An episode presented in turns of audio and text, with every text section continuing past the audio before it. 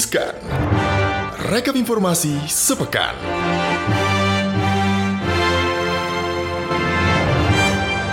Sobat Cuan, balik Halo. lagi di podcast Cuap Cuap Cuan Di segmen Riskan, rekap informasi sepekan Meskipun Ah. tanggal merah tapi kita tetap hadir untuk Sobat Cuan semuanya Iya dong, kita harus memenuhi dan mengisi kepala sobat cuan dengan informasi-informasi yang menarik gitu ya dan unik Betul. dan misterius kadang-kadang. Karena nggak kelihatan ya Iya. Nah, di sini ada gue Angel, tapi gue nggak sendiri Di sini ada gue ada Daniel Wiguna dan hari ini gue seneng banget karena hari ini pertama kalinya gue podcastan bareng Angel. Ya welcome ya Angel ya. Thank you ya Daniel Ini juga pertama kali gue podcastan sama Daniel Sebelumnya sama Gibran Hari ini kita bajak Gibran yang nggak ada Gibrannya lagi nggak ada. Oke, gue dong yang membajak ya. Mohon maaf ya Gibran gantian ya. Oke, hari ini kita bakal bawain beberapa berita yang juga menarik. Mhm. Untuk didengerin Sobat Cuan Karena ini udah dipilihin sama kita nih. Yang paling juga banyak dibaca di websitenya cnbcindonesia.com Nah ini menarik karena kita emang ngelihat dari rata-rata traffic gitu ya Sobat cuan dan investor dan masyarakat Indonesia itu Berita apa sih yang kemudian eh, mereka pilih dan mereka klik? Nah itu kan kita punya tuh ya angka-angkanya ya. Nah dari berita-berita menarik itu kita pilihlah yang paling menarik Dan ternyata di sepanjang pekan ini yang kalau dihitung dari hari kerja itu pekan pendek Ada banyak banget ya ternyata berita-berita menarik ya Dan banyak breaking Mhm. news juga Banyak breaking news juga ya. Di- eh, ini juga terlepas dari eh, bulan Maret itu adalah akhir dari kuartal 1 gitu kan. Mhm, Pas betul. banget nih kena di pekan ini gitu dan kemudian eh, rilis-rilis data ekonomi itu juga ternyata banyak keluar di pekan ini ya. Betul. Nah, sehingga inilah yang akan kita bacakan beritanya satu-satu. Ini yang paling pertama nih ya. Berita yang paling pertama ini berita yang paling menegangkan. Ini termasuk ke dalam breaking news di minggu Mm-mm, ini. mm-mm. Ini baru aja terjadi setelah eh, kemarin itu kan sempat dihebohin juga waktu hari Minggu sama kasus terorisme di Makassar ya, Mm-mm. terjadi ledakan bom di salah satu gereja di Makassar. Nah, kemudian terjadi lagi di Jakarta hari Rabu kemarin. Kali ini tuh penembakan eh, ini tuh diduga terkait dengan aksi terorisme yang terjadi di Mabes Polri Jakarta Selatan. Nah, gue personally juga kan gue itu eh, salah satu anak yang dibesarkan di Makassar ya, bukan cuman Gibran ya, gue juga gitu. Jadi gue juga dibesarkan di Makassar, gue juga turut berduka atas apa pun yang terjadi di Makassar dan apa pun yang terjadi di Jakarta kemarin gitu ya. Semoga apa pun itu eh, sudah bisa menemukan titik terangnya nanti ya. Nah, ini adalah pe- penjelasan lanjutannya nih, Angel gimana nih? Kronologinya itu ada seorang wanita yang berjalan Mhm. masuk dari pintu belakang eh, Mabes Polri Mhm. untuk bertanya terkait eh, di mana kantor pos. Oh, Kemudian sudah gitu. dilayani, sudah dikasih tahu juga arahnya, tapi kemudian dia ini balik lagi ke pos Uh-uh. tersebut dan ternyata melakukan penyerangan. Waduh. Tersangka ini membawa senjata api dan kemudian menembak ke enam orang petugas yang sedang berjaga. Dua yang ada di dalam pos, dua lagi di luar pos, dan dua yang berada di belakang tersangka. Mhm. Akhirnya petugas pun kemudian melakukan aksi tegas gitu ya kepada Mhm, tersangka dengan menembak di tempat. Tersangkanya, Tersangkanya tewas di ya tempat, akhirnya ya. betul. Nah, sobat cuan mungkin ini pada dengerin kemarin gitu ya, ada satu korban kan di headline berita itu banyak tuh ya CNBC, CNN juga itu Detik juga sempat menulis ada satu korban gitu. Nah, pertanyaannya korbannya ini siapa? Nah, ternyata korbannya itu adalah tersangka yang ditembak di tempat. Betul. Kemudian eh, setelah dilakukan olah TKP gitu ya, ditemukan bahwa si tersangka ini berinisial ZA berusia 25 tahun dan beralamat di Jalan Lapangan Tembak Kelapa Dua Wetan, Ciracas, Jakarta Timur. Mhm. Kemudian dari pendalaman dan penggeledahan juga didapatkan beberapa temuan terkait barang yang dibawa. Yang bersangkutan ini memang terlihat membawa map berwarna kuning yang di dalamnya itu ternyata ada amplop yang bertuliskan kata-kata tertentu. Mhm. Nah, apa aja tuh? kata-katanya ini tidak di Nggak di disclose informasi gitu ya, ya, betul ke tidak gitu. Karena diinformasi. mungkin bisa menjadi disturbing information gitu. betul Oke, oke. dari hasil olah TKP itu juga ditemukan bahwa saat penggeledahan di rumahnya eh, tersangka ini ditemukan surat wasiat Mhm. dan ada kata-kata di WhatsApp grup keluarganya juga yang menyatakan si tersangka ini Hmm, pamit. oke. Nah dari hasil profiling yang bersangkutan ini juga merupakan tersangka pelaku lone wolf Mhm. yang berideologi radikal ISIS. Hal ini terbukti dari postingannya di sosial media. Tahu nggak apa sih Hmm. lone wolf? Lone wolf itu setahu gue kan itu istilah ya kalau kita di uh, dunia sosmed itu ngelihat lone wolf atau istilah lone wolf tuh artinya dia emang penyendiri gitu. Tapi Betul. istilah untuk teroris itu seperti apa sih? Kalau lone wolf Angel? itu ini sebutan bagi mereka yang melakukan aksi itu atas Hmm. inisiatif sendiri tanpa Mhm. dikomandoi oleh siapa pun. Jadi memang gitu.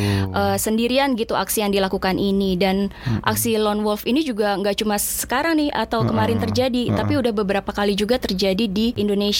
Contohnya waktu tahun 2015 tuh ada Mhm. yang di Alam Sutra, kemudian uh, bom Alam Sutra itu ya 2017 ada bom Panci di Bandung. Mhm. Ya seperti itu. Jadi memang ini sudah menjadi ancaman baru juga. Jadi ini sebenarnya bukan ada keterkaitan dengan eh, organisasi-organisasi teror besar di dalam Betul. negara kita gitu Iya, sebenarnya. Jadi ini tapi- aksi yang didorong oleh keinginan sendiri, aja gitu ya. betul. Waduh. Tapi memang sudah diketahui bahwa ideologinya adalah ISIS karena Oke. diketahui dari uh, unggahannya si tersangka ini Mhm. 21 jam sebelum melakukan aksinya tersangka ini mengunggah di akun Instagramnya itu bendera dan juga uh, kata-kata perjuangan jihadnya tentang ISIS Hmm, gitu kalau Berarti ini semacam dia terinspirasi dari ideologi-ideologinya ISIS itu Iya. ya. Padahal dia nggak disuruh sama ISISnya gitu ya. Betul. Dan melakukan aksi lone wolf. Waduh, ini sobat cuan jangan ditiru ya yang kayak gini-gini ya karena tentunya akan berdampak bukan hanya eh, bagi lingkungan pribadi eh, sobat cuan juga ini ya, tapi ya anyway apa pun yang terjadi aksi teror itu memang adalah kecaman gitu karena Presiden Joko Widodo juga mengutuk eh, begitu juga dengan para pemimpin-pemimpin dan petinggi-petinggi di negara ini itu adalah kecaman juga dan eh, bukan merupakan satu patriot ya kita bilang ya. Bukan sama sekali. uh, uh, dan tidak mewakili sebenarnya kalau gue pribadi sih merasa ini nggak bisa dibilang uh, membela agama gitu ya. Justru Betul. nah ini membawa nama agama di dengan cara yang salah gitu. Terus sebenarnya peristiwa ini tuh terjadi pada saat polisi tuh sedang melakukan penggerebekan terhadap pelaku-pelaku teror di Makassar waktu itu ya beberapa waktu lalu. Oke. Ada bom Makassar, penggerebekan pelaku teroris dan sampai yang sekarang itu di Mabes Mhm. Polri ini apakah kemudian akan berdampak nggak sih sama Mm-mm. market kita? Nah ini yang jadi pertanyaan banyak sobat cuan kemarin. Kemarin juga banyak yang nge-DM gua yaitu nanya ini apa sih dampaknya teror di Makassar sama Jakarta ini apakah nanti bisa ngaruh ke IHSG kita. Nah, kalau gue pribadi setelah berdiskusi dengan beberapa analis juga itu sepakat melihat bahwa IHSG kita itu sebenarnya tidak terdampak oleh aksi teror ini.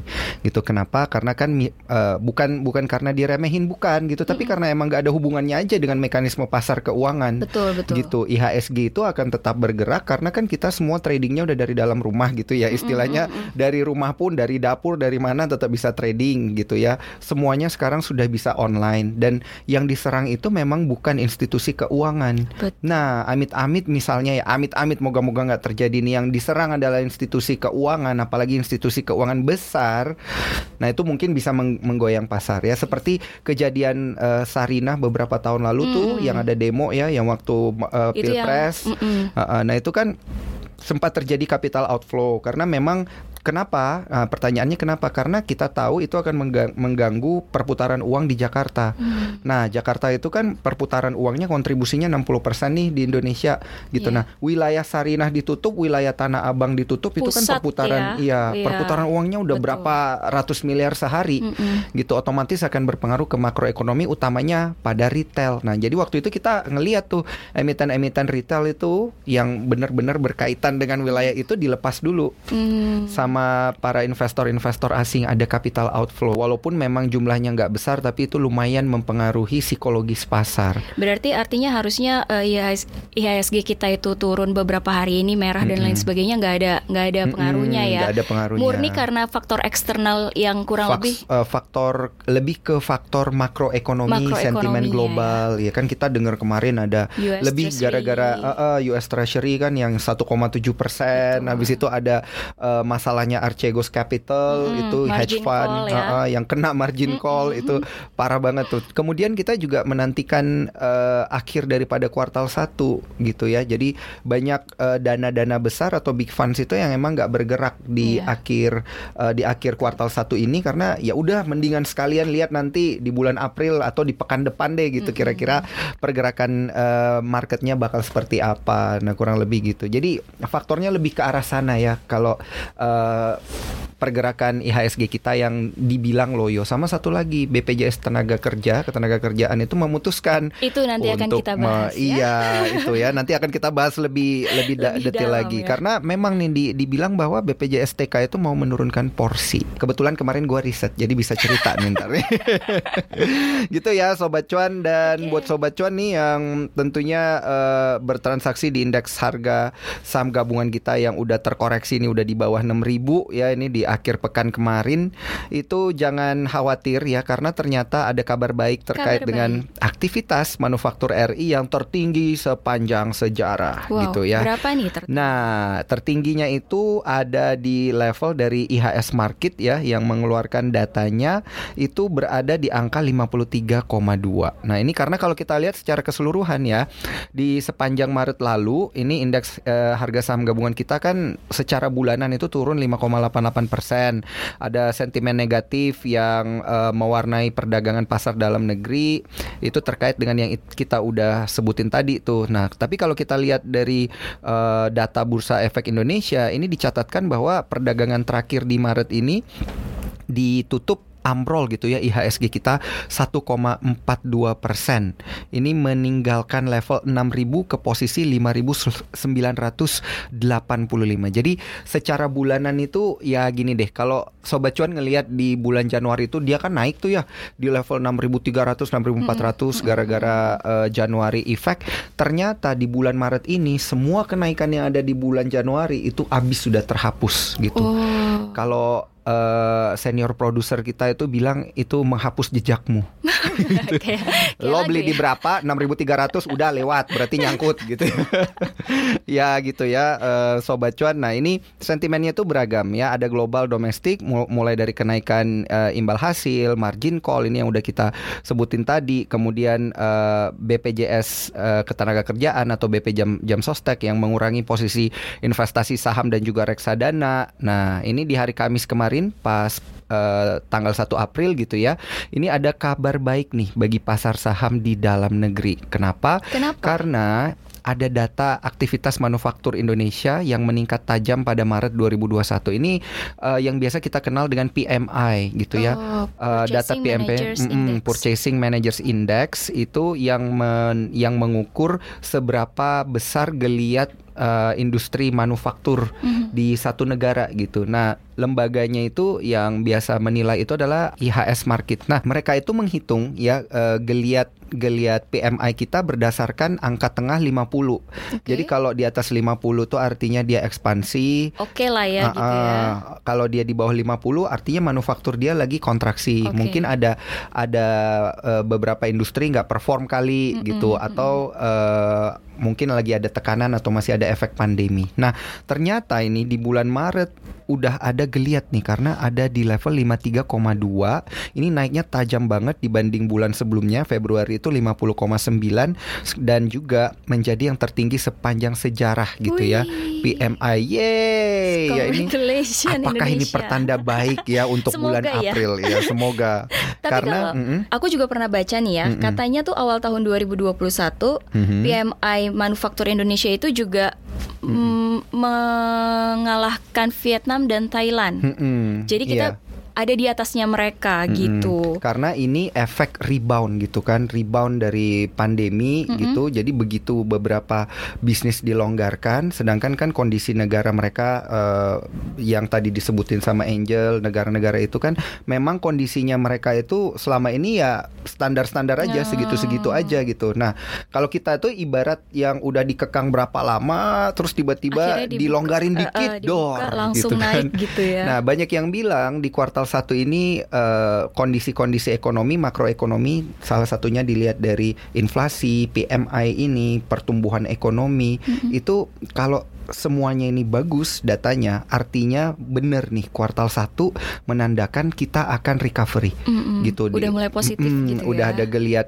geliatnya. Nah, moga-moga nih ya angka PMI yang 53 ini yang menjadi tertinggi sepanjang se uh, sejarah 53,2 ini benar-benar nih jadi iya, tanda gitu, gitu ya. uh, uh, di kuartal 2 sama kuartal 3 karena kan uh, di kuartal 3 itu banyak analis juga yang mengatakan bahwa belanja negara, nah itu belanja belanja negara itu biasa dimulai di kuartal ketiga Hmm. dan kuartal keempat. Nah, kuartal keempat penghabisan deh pokoknya. Eh, jadi Jor-joran gitu iya, ya? jor-joran. Sisa duitnya berapa? Udah langsung dipush ke Habisin, proyek-proyek pemerintah betul. apa gitu kan.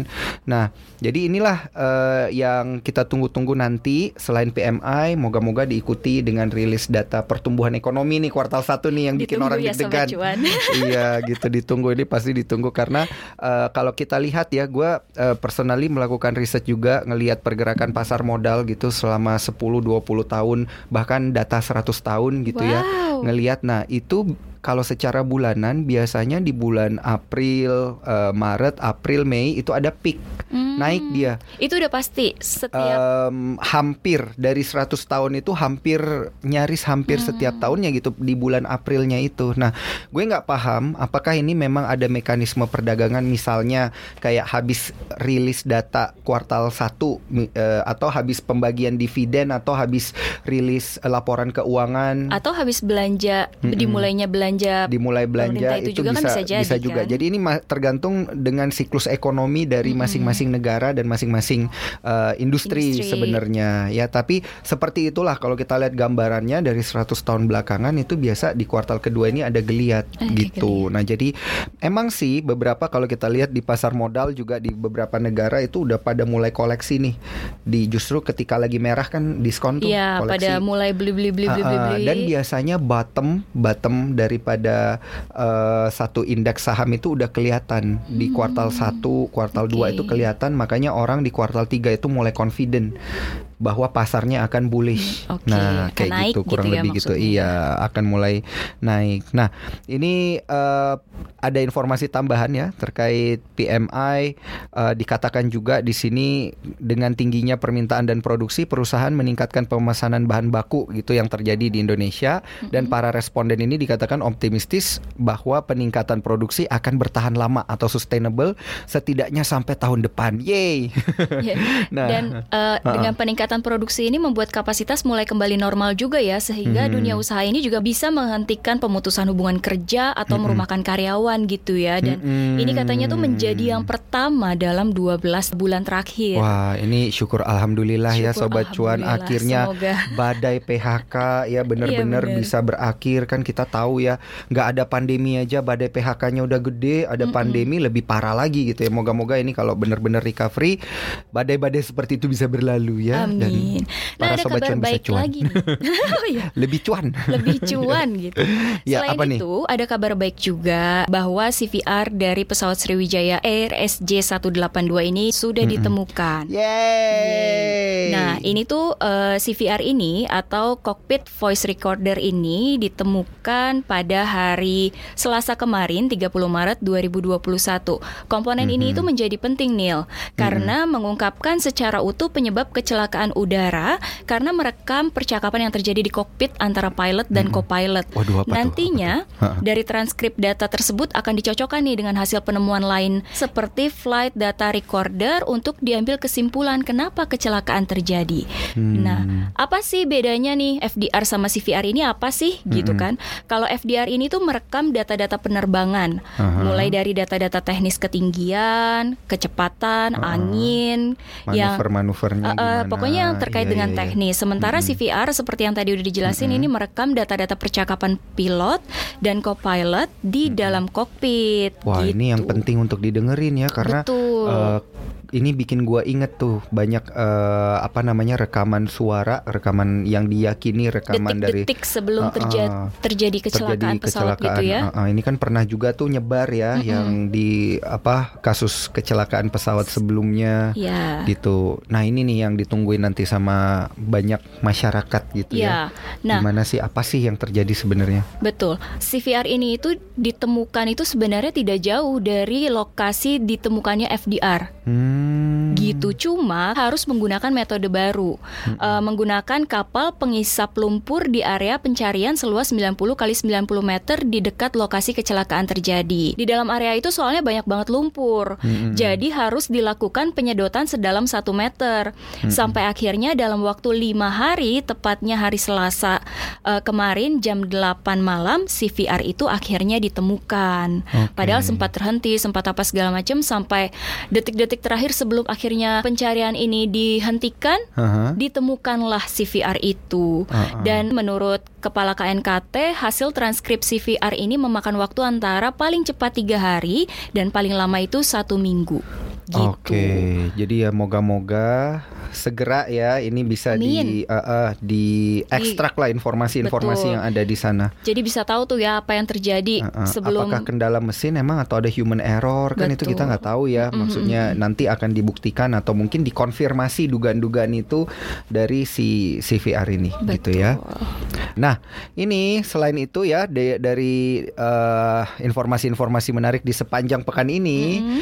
ternyata yang kliknya lumayan tinggi dan menjadi fokus daripada para sobat cuan adalah BP Jam Sostek guys yang siap memangkas porsi saham dan reksadana. Nah ini FYI ya karena kebetulan eh, kemarin gue juga udah melakukan risetnya dan udah dipresentasin juga di CNBC Indonesia TV ini menarik nih karena porsi mereka untuk tahun 2021 di saham itu kurang lebih kan ada 17%. Oke. Nah, 17% dari 4 sekitar 496 triliun gitu secara total untuk tahun dana kelolaan tahun 2021. Cukup besar ya. besar ininya banget ya. karena jadinya 86, 86 triliun. triliun. Nah, tapi sobat cuan ya ini mohon maaf nih ya tanpa mendiskreditkan siapa pun yang menjadi fund manager atau eh, siapa pun yang bekerja sebagai fund manager di BP Jam Sostek ini mohon maaf sobat cuan itu ternyata ada unrealized loss. Jadi semacam floating loss lah gitu dan itu Oke. nilainya gede banget. Nilainya 43 triliun guys. Itu kenapa bisa terjadi? Nah, karena fluktuasi harga saham tentunya kan Hmm. kita lihat tuh ya di tahun 2020 kan eh, itu ada koreksi di bulan Maret itu dalam banget sampai Iya. 30-an persen ya indeks Awal kita. banget kita mendeklarkan Ah, ah, kalau mengumumkan. Nah, itu Iya. gua lagi laporan dari Bursa Efek tuh tiba-tiba langsung breaking news, langsung Oke. drop 5 sampai 5% sehari kan sampai ada trading hold. Nah, ini bukan cuman yang mengalami ini bukan cuman BP Jam Sostek kok. Hampir semua fund manager, hampir semua big fund player, investor apalagi yang retail-retail Mm-mm, yang pasti belinya di. Level-level pucuk pada saat itu kena semuanya. Iya, yang cut loss gede terimbas. juga banyak gitu ya. Nah, tidak terkecuali institusi negara kita gitu, BP Jam Sostek yang dikatakan salah satu investor institusi terbesar di dalam negeri. Bayangin aja dana kelolaannya tuh eh, lebih lebih daripada setengah dana pen. Dana pen kita kan 695 triliun ya Iya. pem- pemulihan ekonomi nasional. Dia itu 496. Ya, oke lah 500 triliun 500 gitu. triliun. Waduh, itu udah nyaris dana pemulihan ekonomi nasional tuh kan. Iya. Nah, tapi yang menariknya adalah kan karena eh, sekitar 84 sampai 86 triliun itu di pasar saham dan ternyata floating lossnya lebih dari 50% itu nggak boleh di cut loss. Mm, Nah, berdasarkan Undang-Undang Tipikor pasal 2 ayat 1 gitu. Kalau di cut loss artinya kan siapa pun itu yang menjadi fund manager mem- mem- memberikan kerugian kepada Jual, negara gitu betul. karena dia jual rugi Oh, oh, artinya jual kan. rugi. Nah, jual rugi atau merugikan negara itu kena tuh. Bisa aja dia di, diduga ko- korupsi. korupsi. Heeh, makanya sekarang ini sedang diinvestigasi di Kejaksaan Agung dan ada lima ternyata eh, sekuritas yang sedang diinvestigasi, Investigasi. dimintai keterangan. Nah itu dari Dana Reksa Sekuritas, direkturnya Dana Reksa Sekuritas. Habis itu ada direktur utama eh, Indo Premier. Habis itu dari eh, equity head of equity-nya eh, Sukor Sekuritas. Terus ada Valburi Sekuritas juga. Sama satu lagi eh, retail juga nih gue lupa. Oh Panin Sekuritas. Oh. Uh, uh, jadi yang biasa dipakai sama investor-investor retail dan institusi itu juga dan berkaitan lah dengan uh, dananya BP Jam Sostek, ini. Nah ini menarik. Tapi ada yang bilang katanya eh, beberapa artikel itu menyatakan kalau sebenarnya rencana jam sostek untuk mengurangi ini di saham dan reksadana ya, lantaran ini kedua jenis investasi ini tuh menjadi penyebab dana program jaminan hari tua yang terus mengalami defisit Iya, katanya. benar, benar. Kemudian akhirnya langkah ini pun dilakukan dalam rangka asset matching liabilities Mm-mm. JHT Nah. tersebut. Nah, jadi gini, eh, terkait dengan JHT ini, eh, pemerintah itu akan membuat kartu eh, kehilangan jaminan kehilangan pekerjaan JKP namanya. Oke. Uh, uh. Nah, program ini membutuhkan dana likui- likuiditas jangka pendek gitu ya yang cukup besar mengingat kondisi ekonomi kita belum stabil. Ini juga karena faktor pandemi ya? Ya, karena banyak pandemi. PHK dan Ha-ha. akhirnya keluarlah Iya, program nah ini. ya. Ini program JKP ini eh, itu mirip dengan klaim penganggurannya Amerika. Hmm. Kalau kita tiba-tiba di PHK atau kehilangan pekerjaan, kita Dapat. bisa klaim ini dapat duit gitu. Nah, ini kalau berjalan dia butuh dana lebih untuk jaminan eh, likuiditas jangka pendek. Kali aja ada orang yang mau klaim dalam jangka pendek. Ya. Nah, sehingga eh, se- ini eh, tentunya butuh dana. Di lain sisi ada jaminan hari tua juga yang dananya ini harus disiapin. Heeh, Nah, Oke. keuntungan keuntungan daripada investasi-investasi atau eh, alokasi investasinya si BP Jam Sostek ini Mm-mm. kan nanti bakal dipakai untuk likuiditas orang yang mau klaim. Sehingga otomatis lah Harus yang ada dana harus ada dana lebih, atau Lebih. keuntungan gitu. Nah, supaya minimal JHT atau program yang udah berjalan ini ada Tercover. likuiditasnya tercover dulu gitu ya. Mm-mm. Nah, eh, barulah nanti mereka akan memikirkan lagi ini program JKP atau jaminan kehilangan pekerjaan ini bisa jalan. Mm. Gitu. Jadi sebenarnya yang yang terancam itu bukan bukan cuman JHT doang sebenarnya. Kalau dia merugi terus kayak gini, Yang lain-lain juga yang lain-lain juga ya. iya akan berimbas. Tapi eh, kalau mau dibandingin ya ini mohon maaf nih ya sobat cuan, Eh, kalau kita mau bandingin antara eh, kinerja daripada Jam Sostek, BP Jam BP Sostek Jam atau BPJS Kesehatan dan BPJS Tenaga Kerjaan, memang jauh lebih baik BPJS eh, Ketenaga Kerjaan dari sisi kinerja. Oke, gitu ya. karena BPJS Karena Kesehatan banyak yang klaim, Klaim. jauh lebih banyak banyak yang bilang lebih besar pasak daripada tiang Betul. gitu. Yang bayar premi di BPJS Kesehatan juga kadang-kadang kan mandek tuh Heeh. gitu. Tapi mereka klaim gitu, padahal nggak bayar udah berapa lama. Nah kondisi-kondisi kayak gini atau data-data yang nggak matching atau apa itu ternyata memberatkan BPJS Kesehatan banget. Nah ini kalau kita kaitkan lagi ya dengan eh, BPJS TK ini, kita kaitkan lagi dengan kondisi pasar saham seperti apa. Iya. Nah porsinya ya ini berdasarkan eh, pernyataan langsung dari pihak Bursa Efek Indonesia ke CNBC Indonesia itu emang porsinya nggak cukup besar gitu ya di- Oh. dijelaskan oleh Pak Widodo Laksono memang porsinya nggak cukup besar. Kita market capnya itu sekitar 7.500 triliun. Oke. Dana kelolaannya BPJS untuk saham memang sekitar 80 triliunan Oke. gitu dan itu pun juga 50 persennya juga masih dalam kondisi floating loss Oh. gitu atau unrealized loss. Jadi sebenarnya dampaknya tidak cukup besar secara angka, namun besar secara psikologis pasar. Karena dia termasuk Uh-uh. yang investasinya jumbo gitu Iya, ya. jumbo kalau masuk triliunan langsung ya lumayan menggerakkan pasar gitu. Nah, dia itu punya eh, eh, BPJS TK ini mengelola dana di 35 emiten. Mm-mm. Eh, sorry, 34 Tiga pu- emiten. uh-uh. 25 emitennya itu di LQ 45, 9-nya itu di second liner. Oke. gitu second liner di mana pun itulah gitu ya tapi yang jelas mayoritas itu adalah emiten-emiten BUMN kayak Antam, Inco, Tins gitu ya Yang udah cukup punya nama Ha-ha. semua lagi gitu iya, ya. tapi ini menariknya adalah kalau kita lihat portofolionya BPJS TK itu mereka sama sekali nggak masukin dana ke KF, INAF, IRA.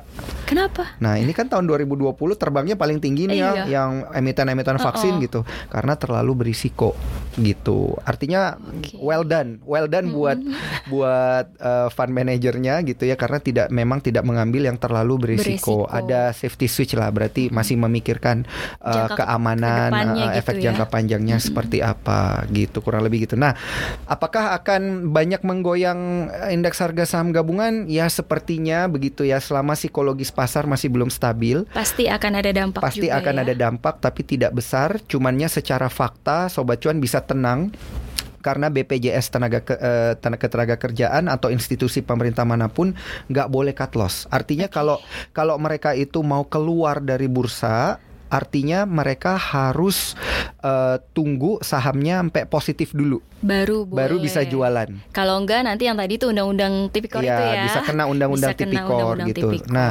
dan BPJS TK ini masih pegang 20 emiten yang kinerjanya rugi. Hmm. Yang positif cuma 14, 20-nya ini kinerjanya masih minus. Oke, Kurang berarti lebih gitu. Sobat Cuan bisa agak Bernapas lega sedikit lega. ya. Uh-uh. Uh, masih menunggu kapan ini akan positif Iya gitu, gitu. ya. Nah eh, dan beberapa analis yang kita interview juga, ini kemarin kan lagi hot-hotnya nih beritanya ya dua hari terakhir gitu hari Rabu sama hari Kamis kemarin itu eh, banyak yang bilang sentimennya udah terprice in kok. Jadi harga saham sekarang itu sudah mencerminkan kondisi psikologi pasar. Jadi ke depannya kita nggak udah udah nggak perlu terlalu khawatir lagi apakah ini akan menggerakkan pasar kita atau menggoyang banyak di bulan April gitu dan kuartal kedua sepertinya sudah terprice in jadi udah cukup aman gitu ya. Kita lihat lagi nanti sentimen apa yang bakal Semoga ada positif di pekan juga depan. ya. Iya. Jadinya bisa tenang gitu sobat cuan yang Amin supaya cuan terus guys. Kalau cuan jangan lupa kirim ke studio kita. Studio Cuap Cuan. Nah, sobat cuan, Iya. itu tadi ya ada beberapa informasi Informasi yang di- top hit kita ya. Betul di segmen riskan rekap informasi sepekan yang bisa kita bagi ke sobat cuan. Kayaknya sampai di sini dulu Iya, kita uh-uh. eh, mau pamit. Iya. Saya Angel. Dan saya Daniel. Selamat berakhir pekan sobat Iya, cuan. happy weekend dan happy cuan. Eh iya jangan lupa dong Hmm, untuk follow nih? Instagram kita di Oh, @cuap iya ya. underscore Uh-uh. cuan. Sama jangan lupa follow podcast kita juga dong. ya. Betul. Kemudian juga podcast cuap-cuap cuan ini juga bisa didengerin selain di Spotify, juga bisa didengerin di Apple Podcast dan juga Google Podcast. Oke. Gitu ya. Bye sobat cuan. Bye Happy sobat cuan. Happy cuan. Bye. Bye.